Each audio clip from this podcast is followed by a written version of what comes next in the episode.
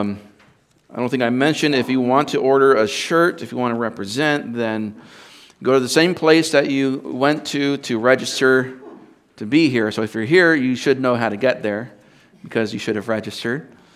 Uh, if not, I think there's like a QR code at the door. You can scan that, and that takes you um, to the place to register for these events and to register for uh, the shirt, to get a shirt. Uh, also, uh, I don't know if you've heard, but praise the Lord that uh, He has given uh, the churches in our county favor and has allowed uh, through the Supreme Court, through the, the courts and everything to let these churches in Santa Clara County to meet. So praise God. Amen. Amen. Uh, dear sister churches like Trinity Bible Church in um, Morgan Hill and uh, Orchard Church in Campbell. These dear sister churches have been suffering because they have not been meeting for the past year because they're in this litigation and trying to win these cases on our behalf. Really, I mean, they're, they are representing us in a sense and trying to just plant a stake in the ground, uh, put a flag there, and say, we, we will meet, we must meet. And praise God that He, has allowed them to meet. I know that they are all joyful this morning. They're probably just. Uh, just so excited to gather with the saints finally. I, I can't imagine having not to not have met for the past year. Such a severe trial. But we praise God, we worship, we, we worship Him, and we rejoice with them. This morning, we're, we're beginning our series through the book of Exodus. I want to read first chapter. We're going to be looking at the first chapter this morning. By God's grace, we're going to try and get through this thing. Beginning in verse 1. Now, these are the names of the sons of Israel who came to Egypt with Jacob. They came, each one with his household Reuben, Simeon, Levi, and Judah, Issachar, Zebulun, and Benjamin, Dan, Naphtali, Gad, and Asher. All the persons who came from the loins of Jacob were seventy in number. But Joseph was already in Egypt. Joseph died, and all his brothers in all that generation. But the sons of Israel were fruitful and increased greatly and multiplied, and because and, and became exceedingly mighty, so that the land was filled with them. Now a new king arose over Egypt who did not know Joseph. He said to his people, Behold, the people of the sons of Israel are more and mightier than we. Come, let us deal wisely with them, or else they will multiply, and in the event of war, they will also join themselves to those who hate us and fight against us and depart from the land.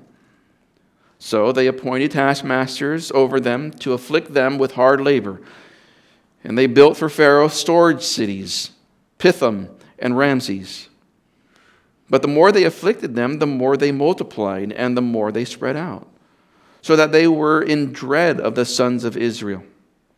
The Egyptians compelled the sons of Israel to labor rigorously, and they made their lives bitter with hard labor in mortar and brick and all kinds of labor in the field, all their labors which they rigorously impose on them. Then the king of Egypt spoke to the Hebrew midwives, one of whom was named Shiphrah, and the other was named Puah. And he said, When you are helping the Hebrew women to give birth and see them upon the birth stool, if it is a son, then you shall put him to death. But if it is a daughter, then she shall live. But the midwives feared God and did not do as the king of Egypt had commanded them, but let the boys live. So the king of Egypt called for the midwives and said to them, Why have you done this thing? And let the boys live. The midwives said to Pharaoh, Because the Hebrew women are not as the Egyptian women, for they are vigorous and give birth before the midwife can get to them. So, God was good to the midwives. And the people multiplied and became very mighty. Because the midwives feared God, he established households for them. Then Pharaoh commanded all his people, saying, Every son who is born you are to cast into the Nile, and every daughter you are to keep alive. Title of this sermon is Tyranny and Power. Tyranny and Power. I, have entitled this series through Exodus, and we could just say Exodus, right, is the name of the series, but the title of the series overall is Meet Your Redeemer. Meet Your Redeemer. Redemption, this language of Redeemer and redemption, is introduced in the book of Exodus, and in the book of Exodus, where we, along with Israel, are introduced to their Redeemer. That they meet him first. Uh, Moses meets him first at uh, the burning bush, and then they meet him again for the first time as a nation at the foot of Mount Sinai. So, a lot of introductions to this God as the Redeemer. That's why the title is Meet Your Redeemer. But this sermon is entitled Tyranny and Power. We're going to see this morning the tyranny of evil and the power of God. The tyranny of evil and the power of God. And I desire this morning, dear saints, that you would remember what God saved you from. The tyranny of sin and evil that you were enslaved to, and that God rescued you from that by his great power. Now, Exodus, the book Exodus, continues the story of the history of the world. It's the second book in the Bible, second book of Moses after Genesis. Genesis be, introduces us to God in verse 1 of chapter 1. In the beginning, God created the heavens and the earth, right? So it starts the story of history. And these aren't fables, these are historical events, beginning in Genesis 1 through Exodus and on. These are historical events. And Exodus is just continuing the historical account of the world. And so it's for us to set the stage well for the book of Exodus before we go into the, into the book, we need to remember at least the general flow of Genesis so that we can pick up in, in Exodus 1 because we're introduced to the names of the sons of Israel who came to Egypt. Who are these people? We got to figure out what's being spoken about here. So, Genesis 1. Genesis 1, God created the heavens and the earth and mankind.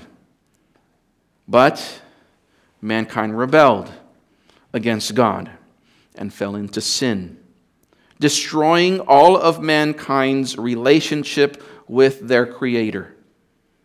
This is the reality that we live in today.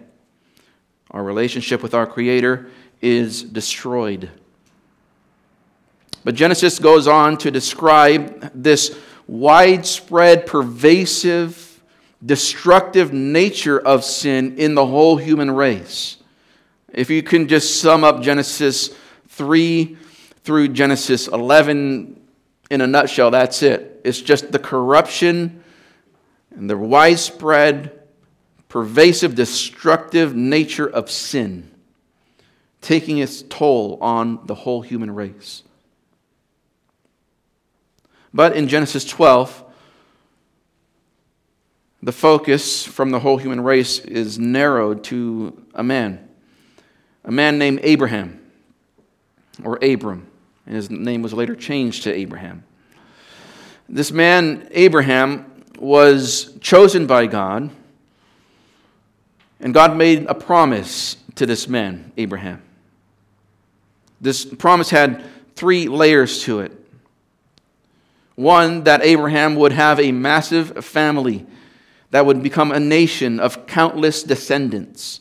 Two is that God would give that nation their own land to dwell in with Him. And three, that God would use Abraham's offspring to bless all the nations, not just his family, not just his nation. So Abraham received these promises of a great nation, many descendants, uh, a land to be their own, to dwell with God, and that they would be used as a conduit of God's blessing to the whole world, to all of mankind. Because remember, all of mankind's relationship with God is destroyed presently. And so, through this family, that destruction of sin would be reversed, and man could once again dwell with God. God renewed these promises, this Abrahamic covenant, to each new generation after Abraham. And the rest of Genesis is, is really simply God upholding that promise, his threefold promise from father to son to son, from Abraham to his son Isaac to his son Jacob. That's really the, the, the flow, the direction of Genesis.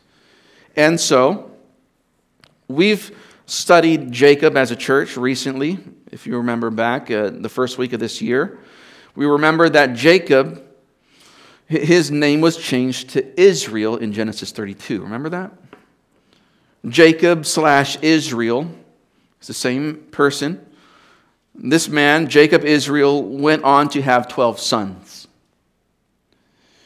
Now, in, in those days, there was a, a massive famine in the land.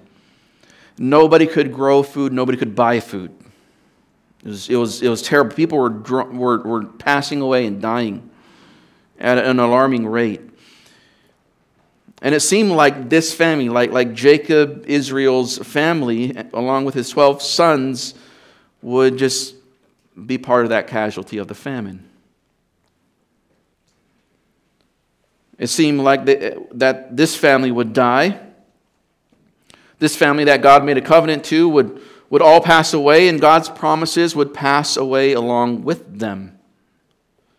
However, in Genesis, God already had a plan. One of the 12 sons of Israel was named Joseph, and Joseph, through providential acts of God, Joseph was in this massive kingdom named Egypt. And he had a position of authority in that kingdom. And he had the ability to save Jacob, Israel's family, from certain death because of this famine. So you see God working through these generations and using Joseph to preserve this promise that he initially made to Abraham. You'll have a, a great nation, innumerable descendants your own land, and I'll use you to bless the world. God upholds that promise through Genesis. That brings us to Exodus 1. Verse 1 through 5. Now, these are the names of the sons of Israel who came to Egypt with Jacob. So remember, this family goes to Egypt with their father, the patriarch Jacob, Israel. And all of their families came. All of these men Reuben, Simeon, Levi, Judah, and so on. All the persons who came from the loins of Jacob were 70 in number, it says in verse 5. And Moses was already in Egypt, in that place of authority, in that place where he could save this family and preserve the promise of God. Moses, here, the way he begins this book of Exodus, uh, is it's not the most natural way you would start a book, right? If you're trying to tell a story, it seems like he's in the middle of something. Now, these are the names of the sons of Israel who came to Egypt with Jacob. It seems like we should already know who Jacob is and his sons are and where Egypt is and the significance of these things. So that's why we wanted to introduce uh, this storyline through Genesis to you so that you're at least a little bit up to speed. Now, Jacob, Israel, all his sons, they all came to Egypt because of the famine. And the names of the 12 sons are listed here with their, and them along with their wives and their children, all together were 70 of them. Just 70. That's it. Now, remember that God's promise to Abraham that is that I'm going to make you a great nation, and you will have so many descendants that it will be uh, innumerable. You won't be able to count them. So, how is this going to happen with just 70 people? Well, verse 6 and 7 explain to us Joseph died, all his brothers, and all that generation. But the sons of Israel were fruitful and increased greatly, and multiplied and became exceedingly mighty, so that the land was filled with them. You see, Joseph and all his brothers, that whole generation, they died. They, they didn't live long enough to see their family become that nation that God promised to their forefather Abraham. But we see here already God is starting to fulfill his promise. He is showing that he's not done. Uh, they're described here, they're, they're, they're named here, the sons of Israel. Verse 7 But the sons of Israel were fruitful and increased greatly. The sons of Israel was the name given to the whole family, the whole nation, not just the 12 now. This has gone beyond that, those 12 sons of Israel. And that title is now one that is used to describe the whole nation, all of the descendants of Jacob slash Israel. Now, it says here that they became mighty. Now, this, this, this might was not their physical power but in their numbers. There was, their strength was in their numbers. It says that they were fruitful, that they increased greatly, they multiplied, they were exceedingly mighty. These are all interconnected wording. There, it is this that their numbers became so much that they automatically had a large influence. They had great clout, you could say in the land. Their actions had sway or weight in Egypt, even though they were not Egyptians. You see, their numbers and that, that power, that influence, became a problem, though, to the king of Egypt. Verse 8 Now a new king arose over Egypt who did not know Joseph. And he said to his people, Behold, the people of the sons of Israel are more and mightier than we. Come, let us deal wisely with them, or else they will multiply, and in the event of war, they will also join themselves to those who hate us and fight against us and depart from the land. So you see, there's this new king. And the way he's described is that he didn't know Joseph. The point is that this Pharaoh, this new king over Egypt, did not have the kind of relationship that the previous Pharaoh, the previous king, had with Joseph. Things changed. Now, Genesis 47, at the beginning there of the chapter in Genesis 47, we, we see that the previous Pharaoh, the previous king, was very kind to Joseph, very kind to that family, very kind to Jacob, Israel, and his sons. In fact, when they came, remember they all came to Egypt because of the famine to, so that they can survive and not die? When they came, the king, the Pharaoh, he let them choose where they would live. And then he gave them the best real estate in that land. And not only that, but he hired them onto the best jobs available. You see that God's grace and favor upon this family was, was evident in the way that this pagan king treated this family.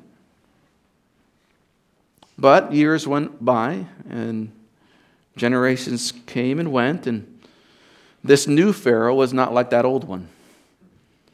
Now, this, this Pharaoh is actually the polar opposite from the past one. This new Pharaoh sees the family of Israel as a threat, a threat to be neutralized, not a people that you just kind of give whatever they want to.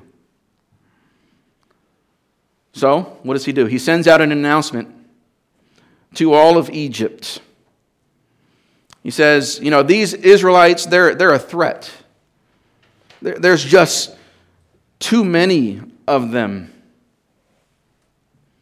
If they link up with our enemies, we're doomed. Notice that Pharaoh says, Let us act wisely, let us act shrewdly with them. In verse 10, come, let us deal wisely. Let's really think about how to deal with these people. We can't just kill them all because then our workforce is gone. We can't just kick them out because then they'll just join up with our enemies and conquer us because there's so many of them. So let's act wisely. Notice the wisdom of this evil tyrant. Notice the wisdom of evil. Verse 11. Here's how he carries out let us deal wisely with them. So, they appointed, verse 11, they appointed taskmasters over them to afflict them with hard labor. And they built for Pharaoh storage cities, Pithom and Ramses.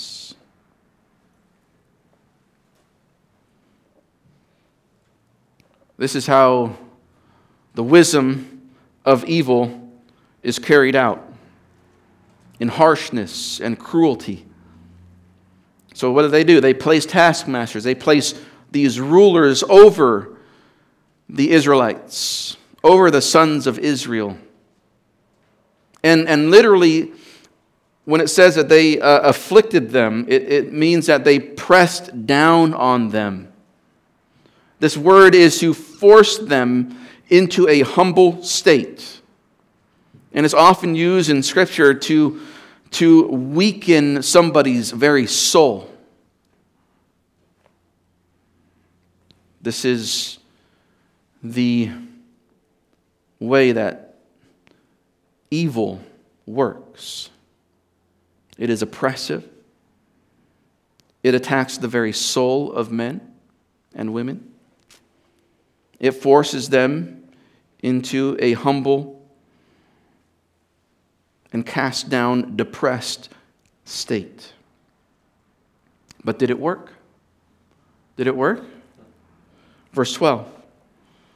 But the more they afflicted them, the more they multiplied, and the more they spread out, so that they were in dread of the sons of Israel. Man, that's amazing. So, d- despite being oppressed, despite being afflicted, the sons of Israel continued to multiply and to spread out. You see, God still kept his promise to Abraham and Isaac and Jacob. So much so that the Egyptians be, began to dread the Israelites. Better translated, instead of dread, is to abhor or to loathe or to despise. It's not so much that they were afraid of them, but that they hated the sons of Israel. So, the Egyptians, what does evil do? It doubles down. Verse 13. The Egyptians compelled the sons of Israel to labor rigorously, and they made their lives bitter with hard labor in mortar and bricks and at all kinds of labor in the field, all their labors which they rigorously imposed on them.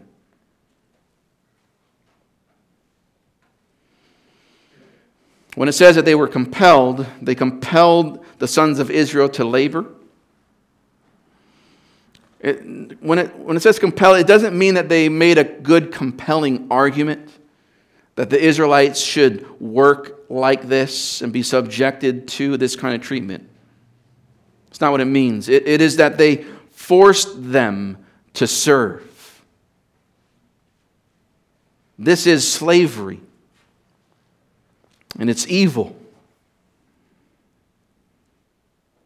When it says that they were forced or compelled to labor rigorously, that labor rigorously is really one word, and it just means severity or violence. So, literally, you could say that the Egyptians enslaved the Israelites to severity. And it got so bad, it got so bad that they made the Israelites' lives bitter because of the severe work that they were forced to do. Life became bitter for them.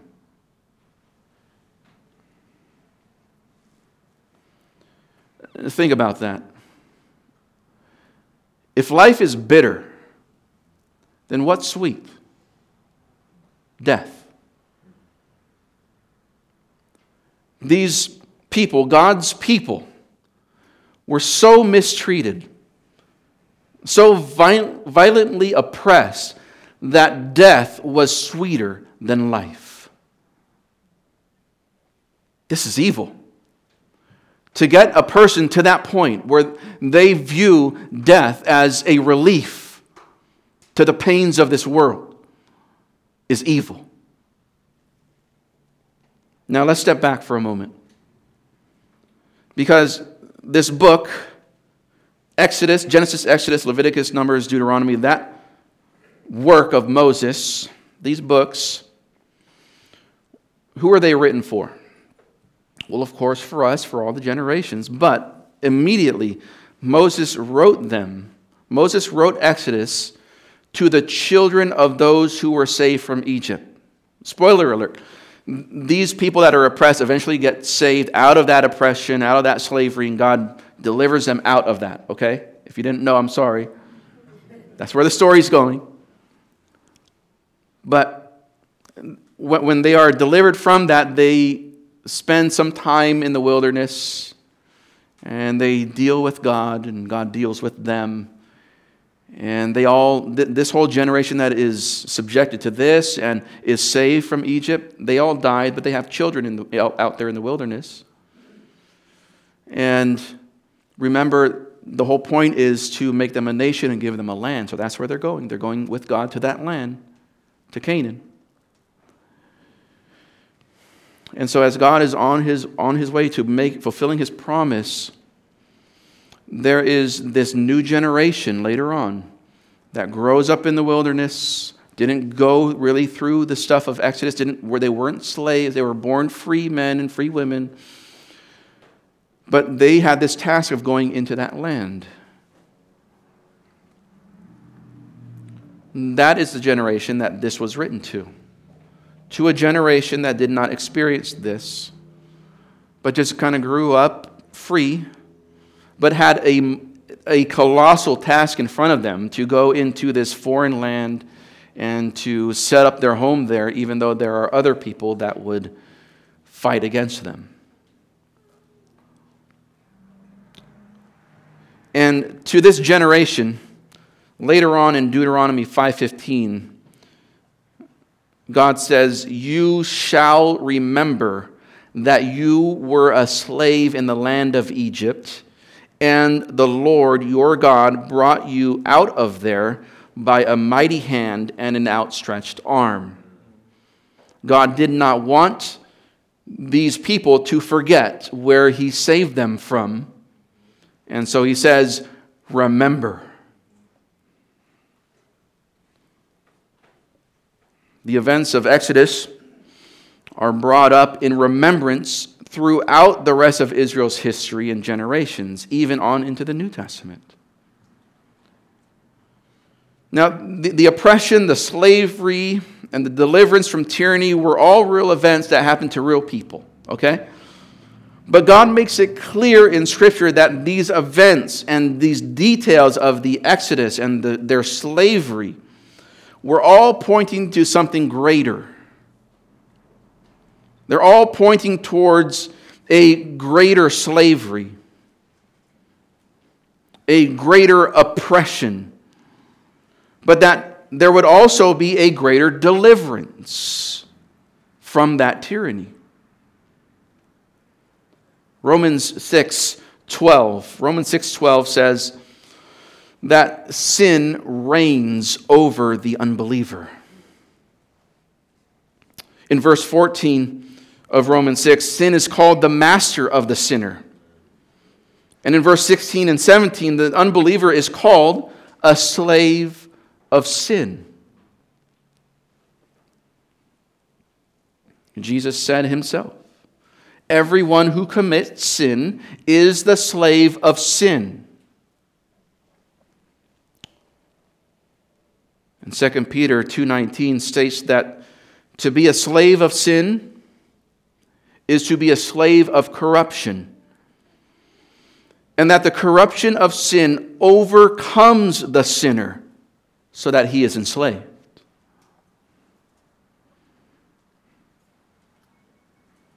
Now, that's all of us. We are all born sinners. We are all born slaves of sin. And with sin as a master, the sinner is bound to a life that can only be described as bitter slavery. Friend, if you don't know the Lord this morning, this is a wake up call. Your life is bitter slavery isn't it? All sin is this way. It presses you down. It weakens your very soul, like Pharaoh and the Egyptians did to the Israelites. But it doesn't stop there. It goes on to enslave you to severity.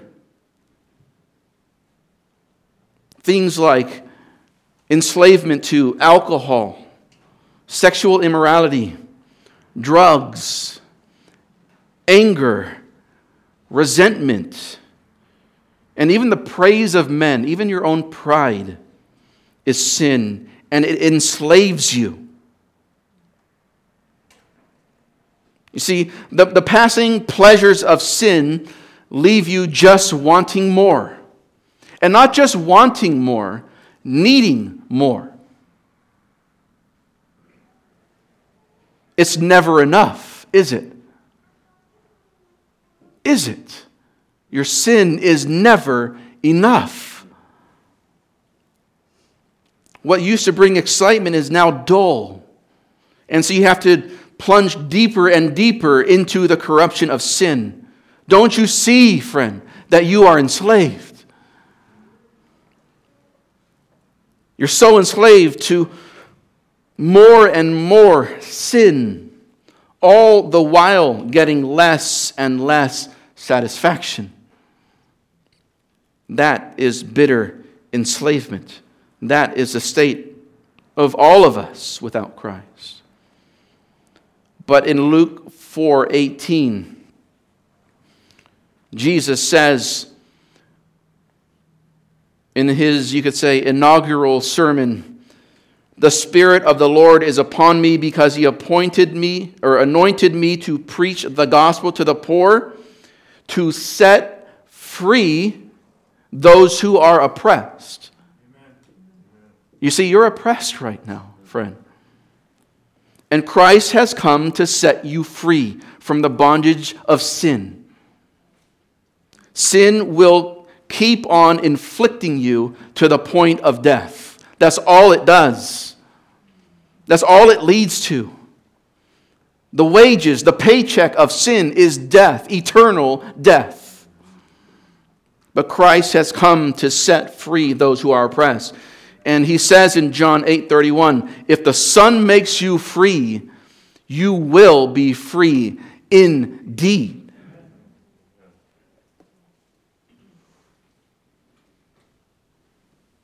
Now, we need to stop there. I think that's good enough. Next week, we'll see the power of God on display. How he overrides the power of sin and evil. And it's seen in these two women. He uses these two women as conduits of his power and grace. We'll see how that is just a picture of our Savior Jesus Christ. But rest assured, like sin, Pharaoh didn't just stop at making life bitter, he went on to murder and to death. That's what sin does. It doesn't want to just make your life lousy, it wants to kill you eternally and cast you into eternal judgment, eternal death in hell. That's the goal of sin and evil. But yet, in the midst of that evil, we see the power of God and how He sends His Son to deliver His people from the tyranny of sin. Let's pray. Heavenly Father, we come to you and we thank you, Lord, for not leaving us there under the, the chains and the bondage of sin. Oh, Lord, we deserved it. We liked it there, if we're honest. We weren't trying to get out. We didn't know that we were in bondage until you turned on the light and showed us. And so we thank you, Lord, for saving us and delivering us in Christ. Oh God, may we live for you. And may we be mouthpieces that are declaring freedom in Christ. And Lord, may we, may we never lose sight, may we never forget what you saved us out of. And as we remember our chains, as we remember the bondage of sin, may that make the gospel of Jesus Christ all the more sweeter. May that make our worship all the greater and sweeter for our Lord Jesus Christ. Lord, we love you and we thank you. We pray in Christ's name. Amen. Let's stand.